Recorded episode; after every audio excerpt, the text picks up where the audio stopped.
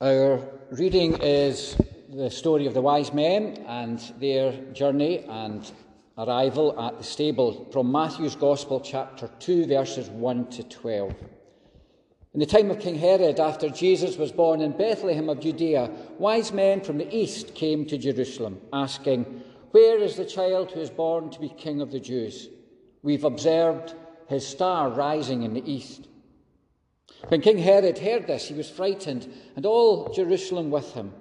And calling together all the chief priests and the scribes of the people, he inquired of them, Where is this Messiah? They told him, In Bethlehem of Judea, for so it has been written in the prophet, And you, Bethlehem, in the land of Judah, are by no means least among the rulers of Judah. For from you shall come a ruler who will shepherd my people Israel. Then Herod secretly called for the wise men and learned from them the exact time when the star appeared. Then he sent them to Bethlehem, saying, Go and search diligently for the child, and when you've found him, bring me word so that I may also go and pay homage.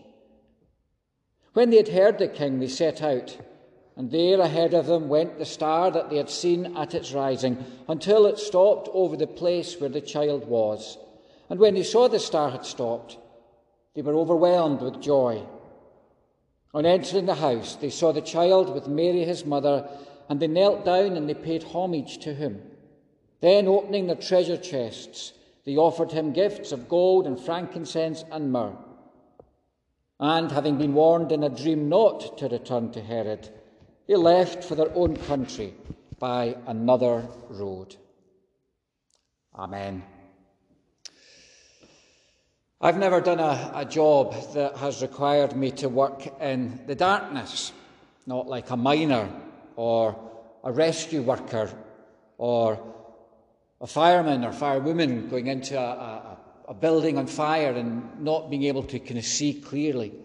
Not like an oil rig worker working a night shift or the police. Sometimes I expect it's probably quite scary working in the darkness. In the daylight, you feel as if you can see everything coming at you. In the darkness, things are lurking in the shadows and you, you worry about what's round the corner. Darkness comes in many forms. When we blindfold ourselves, even going from point A to point B can be anxious listening for the instructions of someone who's trying to guide you, but you're just not sure of your footing or where you're putting your hands.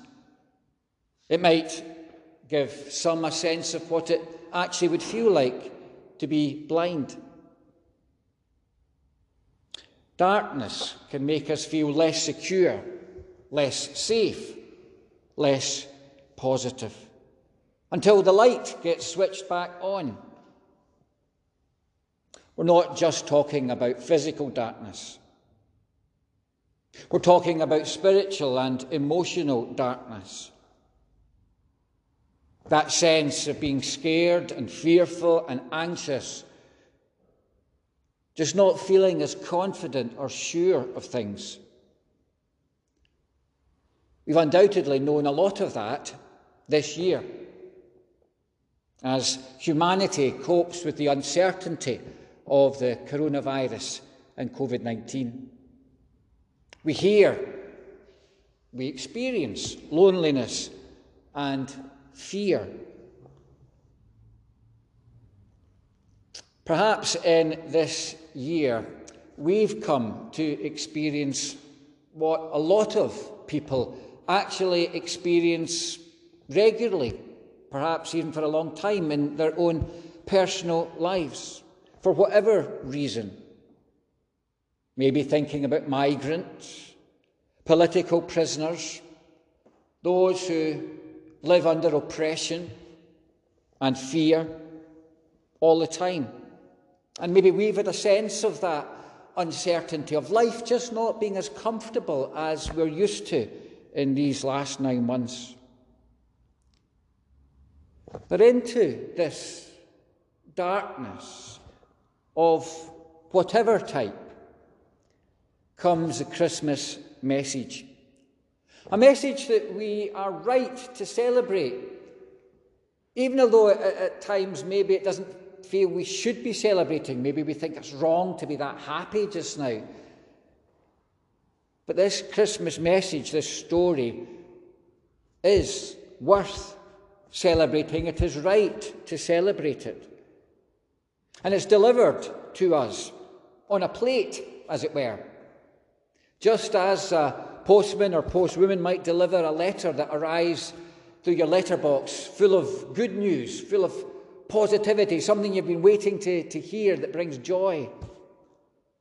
Or like an email that just kind of pops in, that suddenly just kind of changes your whole mood and experience. This good news of what God has done arrives in our inbox this morning again that God brings light, hope, joy, and love into the world and into our life. Because Jesus was born, Jesus is born. And in our current situation, we have hope going into next year. Even although the travel restrictions and the, the Christmas plans have all been changed at the last minute, it still doesn't mean, I hope for you as for me, that we are blind to the light that is ahead of us as we go into 2021. Mainly because of that wonderful work of science and medicine and the vaccine that promises so much for us and all of humanity. Christmas is the fulfillment of the hopes of a people of old who longed for God to come and act and change. The presents that we discovered under our tree this morning, perhaps we received something that was on our wish list.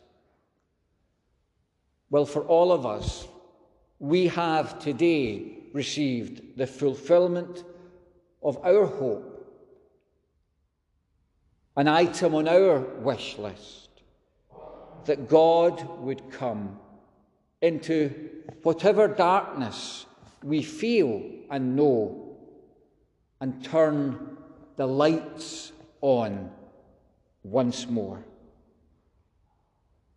Thanks be to God for the greatest gift of all, His love coming at Christmas. Let us pray. Parent God, we reflect today.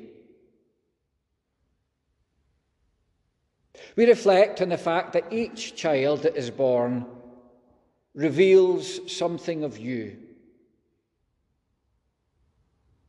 Yet Jesus revealed more than any other child has or will reveal about your nature and character.